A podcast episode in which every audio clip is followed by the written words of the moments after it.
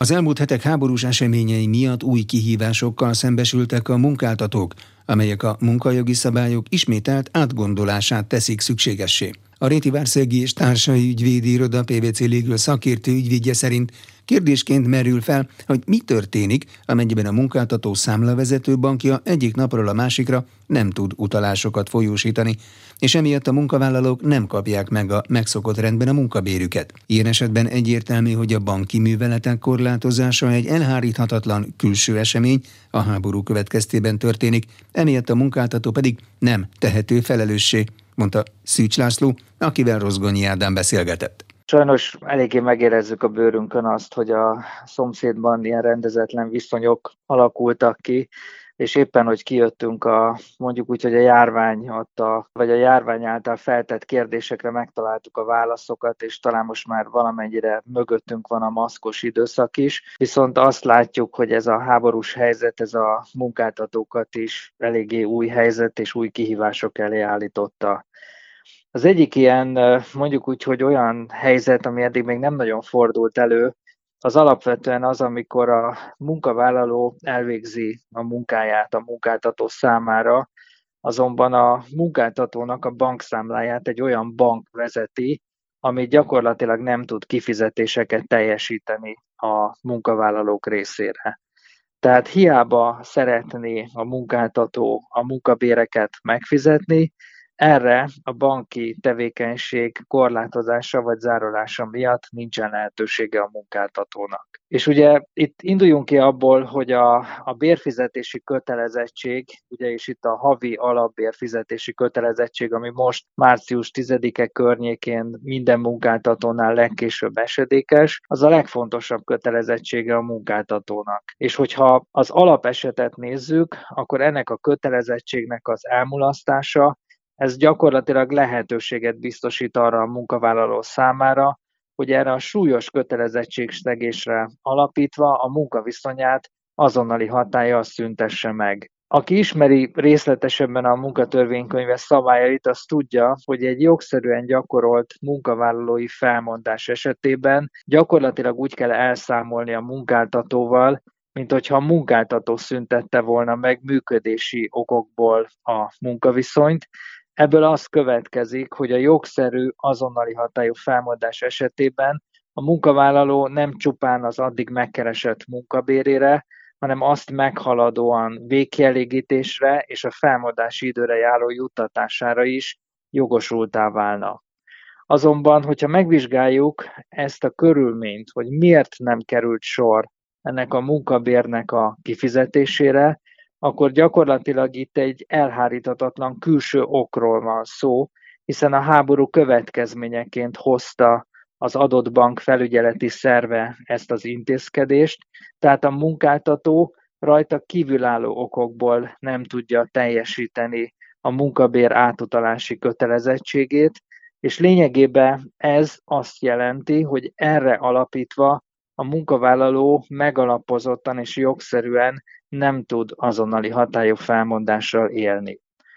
Természetesen ez azt is jelenti, hogy ez a bér ez nem veszik el, hiszen ez a kötelezettség, hogy a munkáltató bért fizessen, ez a megdolgozott munka esetében továbbra is fennáll, azonban ilyenkor erre, hogy itt most határidőben nem történik munkabérfizetés, nem hivatkozhat a munkavállaló, gyakorlatilag meg kell várnia, hogy a munkáltató máshol nyisson egy bankszámlát, egy olyan banknál, amelyik működik, máshol végezzen üzletszerű gazdasági tevékenységet, legyen bevétele, és lényegében abból lesz majd lehetősége arra, hogy kielégítse a munkavállaló részére ezt az elmaradt bért.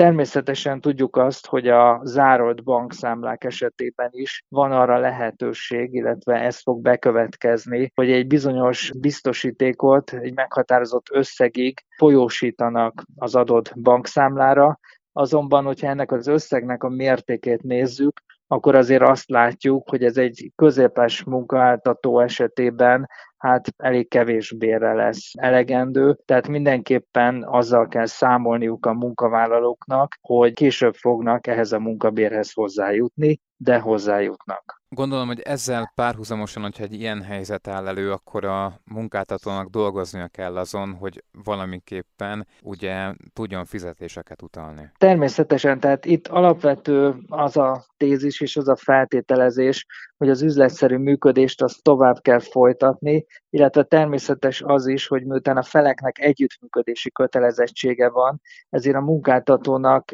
egyértelműen tájékoztatni kell a munkavállalókat, hogy ez a határidőre történő bérfizetés ez miért maradt el, illetve hogy nagyjából az üzletszerű működésből eredően mikor számolhatnak azzal, hogy ezt a bértartozást a munkáltató ki tudja egyenlíteni.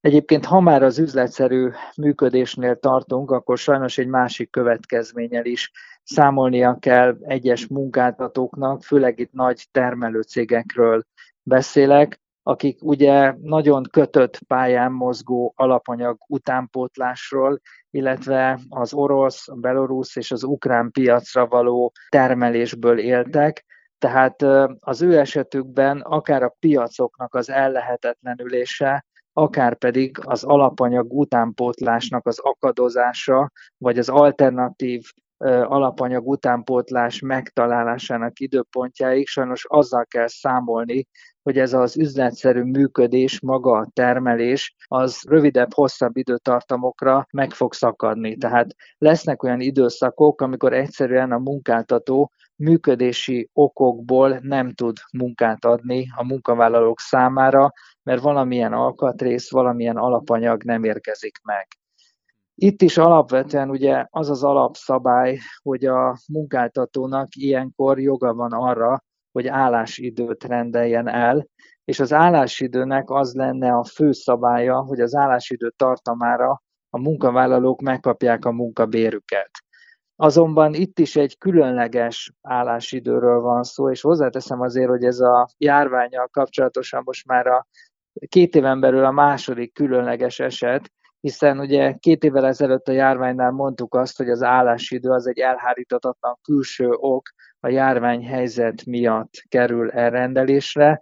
Itt most 2022 márciusában megint egy elhárítatatlan külső okról, erről a háborús veszélyről, vagy magáról a háborúról beszélhetünk, ami megakadályozza az alapanyag utánpótlást, és abban az esetben, hogyha erre hivatkozással, tehát így elhárítatatlan külső okra hivatkozással kerül sor az állásidőnek az elrendelésére, akkor a munkatörvénykönyve egy kivétel szabályt tartalmaz, és erre az esetre alapbér sem jár. Na most a járvány időszaka alatt azért megtanultuk azt, hogy mi az, hogyha nem jár alapbér, tehát milyen következményei vannak annak az esetkörnek, amikor a munkavállaló kisebb, hosszabb időre nem kap alapbért. Ugye ennek alapvetően az is a baja, hogy ez az időszak ez nem minősül a TB ellátások szempontjából biztosítotti időszaknak, és ezt azért nagyon sok munkáltató és munkavállaló is kölcsönösen szeretné elkerülni. Ezért megint csak olyan lehetőségek, olyan intézkedések bevezetésére kerülhet sor egy ilyen állásidő elrendelése esetében, amivel hát sajnos már az elmúlt két évben többször éltek a munkáltatók, illetve volt erre lehetőségük, az egyik a szabadságoknak az átcsoportosítása, az az előrehozni nyári szabadságokat, nyárra tervezett szabadságokat és kvázi kényszerszabadságokat elrendelhet a munkáltató. A másik pedig egy szintén hasonló lehetőség, ami főleg azoknál a munkáltatóknál alkalmazható, ahol munkaidő keretben történik a foglalkoztatás, ott ugye van arra lehetőség, hogy a munkanapokat és a pihenőnapokat a munkáltató a munkaidő kereten belül átcsoportosítsa, és ebből következően például egy augusztusi időszakra vonatkozó pihenő napokat a mostani időszakban adjon ki. Ezeknek alapvetően az az előnye ezeknek a megoldásoknak, hogy mindegyik esetében fizetett távollétek vannak, és lényegében ez azt is jelenti, hogy a háttérjogviszony, a TB jogviszony az a munkavállalónak a szolgálati ideje alatt nem fog megszakadni, ez az időszak nem minősül olyan időszaknak, amikor a munkavállaló nem kap munkabért, illetve egyéb ellátásokat. Tehát azoknál a cégeknél, ahol ez felmerül, ilyen típusú állásidő, ott célszerű ezekben a megoldásokban gondolkodni. Fontos és aktuális kérdés az, hogy a Magyarországra menekülők milyen feltételekkel foglalkoztathatók? Ugye a menekülők között is nagyon sok típusú, mondjuk úgy, hogy két fő típust különböztethetünk meg. Az egyik típusú Magyarországra menekült magánszemély munkavállalóknak kettős állampolgárságuk van, ők ugye magyar-ukrán állampolgárok, és alapvetően ők könnyebb helyzetben vannak, hiszen a magyar állampolgárságukra tekintettel, amennyiben Magyarországon rendelkeznek egy bejelentett lakhelyjel, rendelkeznek egy adószámmal és egy TB számmal, akkor gyakorlatilag külön engedélyek beszerzése nélkül munkát vállalhatnak. Egyébként azért egy valamire náluk is célszerű odafigyelni, ugye nagyon sok munkavállalásnak előfeltétele a munkavállaló megfelelő szakképesítése, tehát azt, hogy ők alkalmasak az adott munkafeladat ellátására, akár képesítés, akár egészségügyi szempontból, ez továbbra is az őket alkalmazó munkáltatónak lesz a felelőssége. Ezeket a vizsgálatokat meg kell tenni, mielőtt a kettős állampolgárságú munkavállalókat alkalmazza. Azok a munkavállalók, akiknek viszont nincsen magyar állampolgárságuk, tehát ukrán munkavállalók, ott alapvetően két dolgot kell vizsgálnunk. Az egyik az az, hogy rendelkeznek-e menedékes státusszal, a másik az az, hogy nem.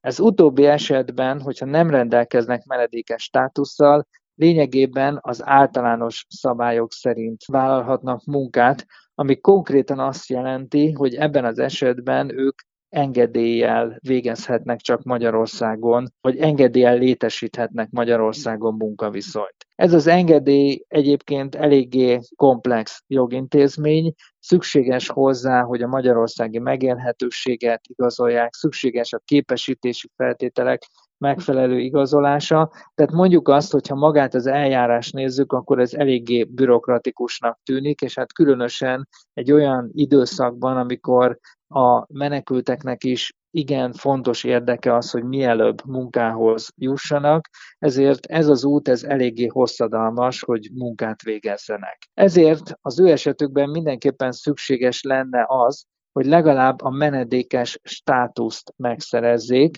ugyanis amennyiben ezt a menedékes státuszt megszerezzék, lényegesen megkönnyebbedik az ő helyzetük. Ugyanis ilyen esetben létezik Magyarországon egy viszonylag hosszú lista, ami különböző hiány szakmákat sorol fel. Ezek a hiány szakmák, ezek az építőipar, a kereskedelem, a mezőgazdaság, de még részben például az IT szektornak egyes munkaköreit is magukba foglalják, és elég széles körben biztosítanak arra a lehetőséget, hogy az egyébként menedékes státusszal rendelkező ukrán állampolgár Magyarországon munkát végezzen. Ez gyakorlatban annyi előnyt vagy annyi könnyebbséget jelent az ukrán állampolgárok számára, hogy nem kell külön engedélykérelem ahhoz, hogy Magyarországon, illetve engedély ahhoz, hogy Magyarországon ezekben a munkakörökben munkát vállaljanak, hanem elégséges az, hogyha a képesítésüket megfelelő módon az adott munkáltatónak igazolják, beszerzik az adószámot, illetőleg az egyéb azonosítószámot, és lényegében ebben az esetben a hiány szakmákban külön munkavállalási engedély nélkül mindaddig munkát végezhetnek, ameddig ez a menedékes státuszuk fennáll. Természetesen magyarországi munkavállalókhoz hasonló bánásmódban kell részesülni. Ez most tudom, hogy itt csúnyán hangzik, hogy bánásmód, de ez egy jogi terminológia, és alapvetően azt jelenti, hogy az egyenlő bánásmód szabályából eredően azonos béreket, azonos foglalkoztatási feltételeket kell számukra biztosítani, mint egyébként az adott munkakörben foglalkoztatott magyarországi munkavállalók esetében. Egyébként nagyon sok cég gondolkodik ilyen típusú foglalkoztatásokban, akár úgy, hogy közvetlenül alkalmazza a személyeket, akár úgy, hogy munkaerő kölcsönzés keretében alkalmaz menedékes ukrán munkavállalót.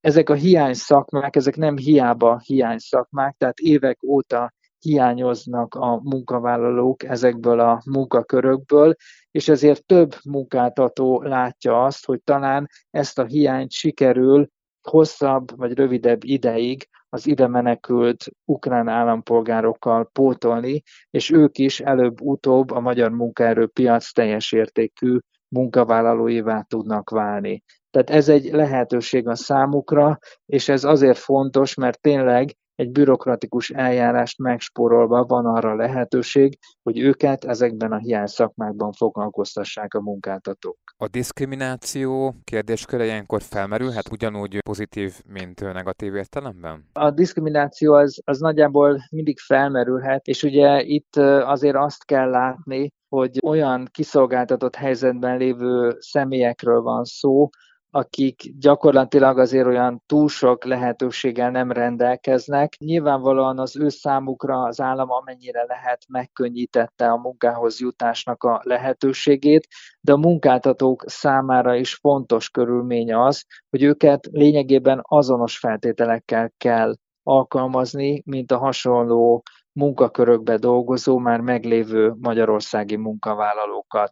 Természetesen itt olyan értelemben pozitív diszkrimináció is lehet, hogy nem tudom, hogy hát, illetve vannak elképzeléseim, hogy például pénzügyileg hogyan állnak a menekültek, tehát például akár olyan szabályokat is bevezethet, hogy nem havonta történik egy bérfizetés, hanem már két hét után, a ledolgozott munkaidő után a munkáltató bért fizet az adott személyek részére, vagy pedig egyéb természetbeni juttatásokat is biztosít, ami kifejezetten az ő életkörülményeikre tekintettel került meghatározásra, vagy akár arról gondoskodik, hogy egyébként a gépkocsival vagy kevés pénzzel, vagy egy pénzzel egyáltalán nem rendelkező menekültek szállításáról, szállásáról gondoskodjék, tehát ezek mind olyan körülmények lehetnek, amivel kapcsolatosan tulajdonképpen egyfajta pozitív megkülönböztetést alkalmaz a munkáltató, és hát megtesz mindent annak érdekében, hogy tényleg teljes értékű munkát tudjanak végezni a munkáltató számára. És hát nyilván a gyakorlat dönti majd el, hogy hogyan és miképpen működnek. Nyilván, hogy a szabályozás nem képes ilyen gyorsan lekövetni ezeket a gyorsan történő eseményeket. Azt látni kell, hogy a külföldiek magyarországi munkavállalásával kapcsolatos szabályozás, és ennek megfelelően az ukrán ö, állampolgársággal rendelkező kivételszabályozás, az gyakorlatilag nem ezekre az eseményekre tekintettel jött létre, azok már egy hosszabb ideje működő szabályrendszerként léteznek. Ezek mondjuk úgy, hogy azért most kapták meg igazán az aktualitásukat, és ahhoz, hogy ezek ilyen úgymond olajozottan tudjanak legalábbis a jogalkotó elképzelése szerint működni, azért ahhoz szükség volt arra, hogy ezt a menedékes státuszt létrehozzák. Ez egyébként tényleg olyan értelemben egy jogalkotói bravúr, hogy gyakorlatilag maga a jogszabály rendeleti formában egyik napról a másikra született meg, és ebből is látjuk azt, hogy azért a valós helyzetnek, illetve a viszonyoknak megfelelően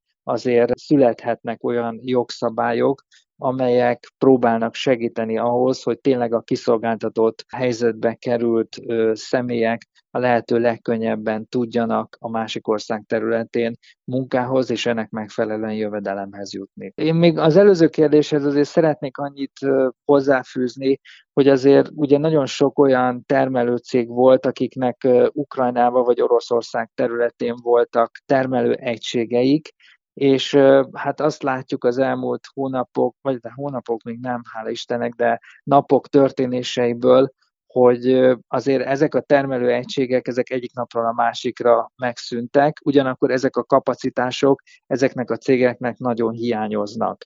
Na most ebből alapvetően azért az következik, hogy ezeket a termelő kapacitásokat az elkövetkező hetekben, hónapokban megpróbálják a régió különböző országaiba áthozni, és a már régió országaiban működő termelő egységeiket ennek megfelelően bővíteni. És itt tulajdonképpen lesz arra lehetőség, és ez terve is van véve, hogy az egyébként felszabaduló ukrán, vagy akár menekülő orosz munkavállalók is valamilyen módon munkához jussanak. Tehát ez az egyik dolog, ami szerintem fontos. A másik az az, hogy azért Magyarországon nagyon sokan dolgoztak Ukrajnába, illetve Oroszországba is, és gyakorlatilag amikor ők kiküldetés vagy kirendelés keretében ott végezték a munkájukat, akkor ez a magyar munkáltató utasításának megfelelően történt. Na most ez a munkavégzés, ez ellehetetlenült, hiszen sem az egészséges munkavégzésnek a körülményei, sem pedig maga a munkafeladatnak a teljesítése az nem garantálható az adott munkavállaló számára, így ilyen esetekben a kiküldetést vagy kirendelést ellenőrző munkáltató felelős azért, hogy az adott munkavállalók munkára képes állapotban éppen hazatérjenek. Tehát ilyen esetekben gyakorlatilag ez a kiküldetés, kirendelési megállapodás vagy utasítás lehetetlenül, az adott személyeknek vissza kell térniük a magyar munkáltatóhoz, és az alapszabályok szerint itt Magyarországon folytatják tovább a munkájukat. Igen, nyilván a munkáltató nem várhatja el alapesetben sem, hogy mondjuk életveszélyes körülmények között dolgozzon valaki. Eleve megtagadhatja ugye a munkáltató utasítását a munkavállaló, abban az esetben, hogyha ilyenre kötelezné, ugyanis az NT tartalmazza azt, hogy amennyiben az adott munkáltatói utasítás munkavállaló életét, testépségét veszélyeztetné, akkor ebben az esetben teljesen jogszerűen tagadhatja meg az adott munkavállaló a munkavégzést. De mondom, én amióta, amióta foglalkozom munkajogi témákkal, azért nem nagyon fordult még az elő, hogy ilyen okból munkaviszonyok lehetetlenültek volna, vagy legalábbis megállapodások a felek között. Ez most egy olyan esetkör, ami remélhetőleg később példaként akár az egyetemi tankönyvekbe is bekerülhet, hiszen ez a klasszikus esete annak, amikor lehetetlenül a feleknek a megállapodása azért, mert egyszerűen nem lehet teljesíteni, és a lehetetlenülésnek ugye az alapvetően az lesz a következménye, hogy visszáll az alapállapot, tehát a munkavállalót itt Magyarországon a korábbi szerződésének megfelelően és korábbi munkakörébe kell ismételten foglalkoztatni. Szűcs Lászlót a Réti Várszegi és Társai Ügyvédi Iroda PVC Légül szakértő ügyvédjét hallották. Paragrafus. Minden, ami jog. Május végétől 500 millió forintra is büntethetik azt a céget, amely rosszabb minőségű terméket árul Magyarországon, mint Nyugat-Európában.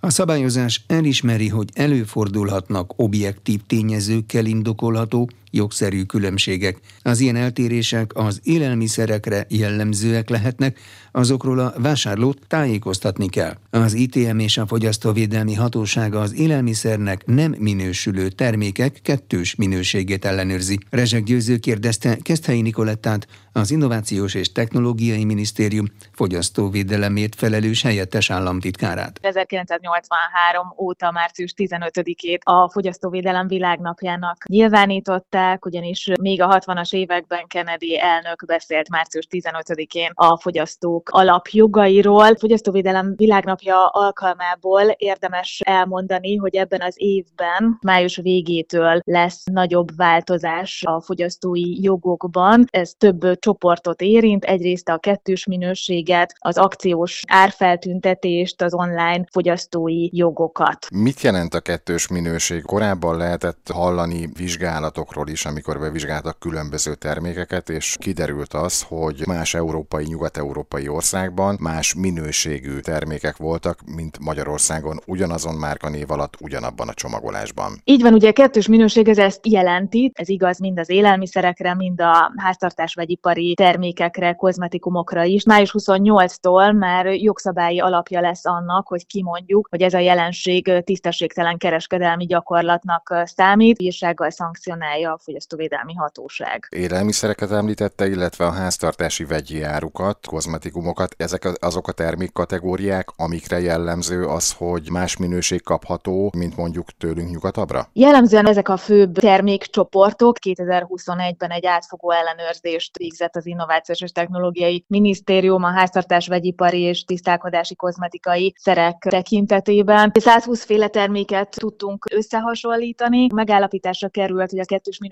jelensége létezik, ugyanis a harmaduknál kellett megállapítani a kettős minőség jelenségét. Előfordult az sajnos, hogy a nyugat-európai termékekben magasabb volt a hatóanyag tartalom. Ez a kérdés, a kettős minőség az mondjuk olyan, ami nem feltétlenül tűnik fel a fogyasztónak, tehát ez feltételezi azt is, hogy sokkal több ellenőrzés lesz, mert tehát, hogyha én bemegyek a boltba, nem tudom, hogy az a készkrém az Nyugat-Európában milyen hatóanyagokat tartalmaz. Igen, ezek gyakorlatilag hivatalból indított ellenőrzések lesznek, és május 28-tól meg is kezdjük ezeknek a termékeknek az ismételt ellenőrzését, hiszen ugye a tavalyi évben gyakorlatilag egy piackutatás volt, hogy megnézzük azt, hogy a kettős minőség jelensége mennyire él Európában, és a magyar fogyasztókat mennyire különböztetik meg. Az idei év május 28 után már hatósági eljárás keretében fogjuk vizsgálni a kettős minőség jelenségét. Keszthelyi Nikolettát az Innovációs és Technológiai Minisztérium fogyasztóvédelemért felelős helyettes államtitkárát hallották. Paragrafus. Minden, ami jog.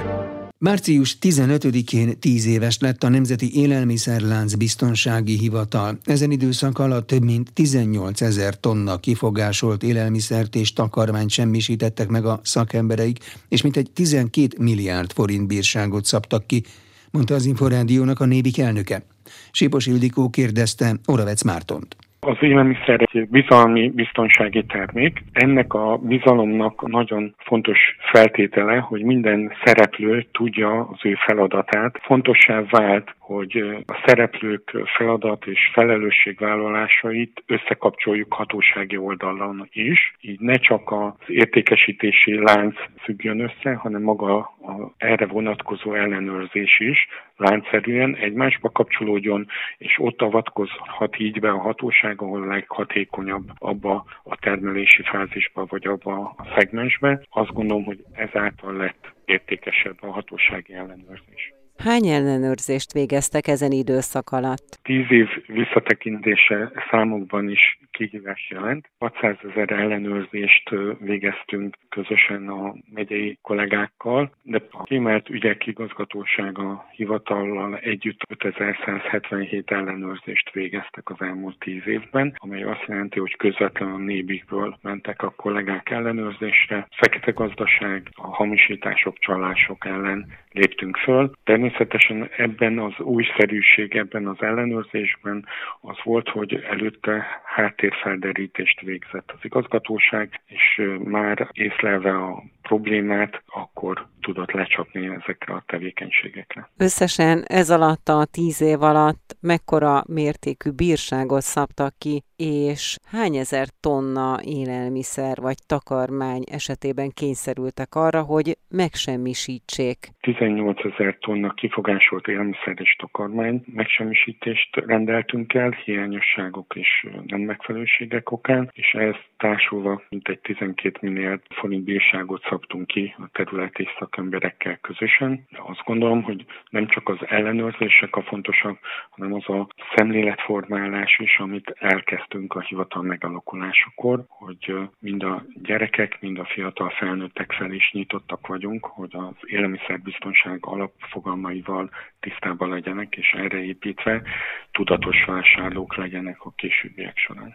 Milyen újdonságok jelentek meg az ellenőrzésekben? Maga az ellenőrzések a mindennapi életet is leköveti, hiszen ahogy az informatikai felületek megnyíltak, hogy a webes online kereskedelem megerősödött, akkor természetesen ezen a felületen is elkezdtük az ellenőrzéseket, és egyre nagyobb számmal tudunk ellenőrizni, és a hamisítókat, csalókat vagy ügyeskedőket ezekről a területről is kizárni, kitiltani. Oramec Mártont a Nébik elnökét hallották.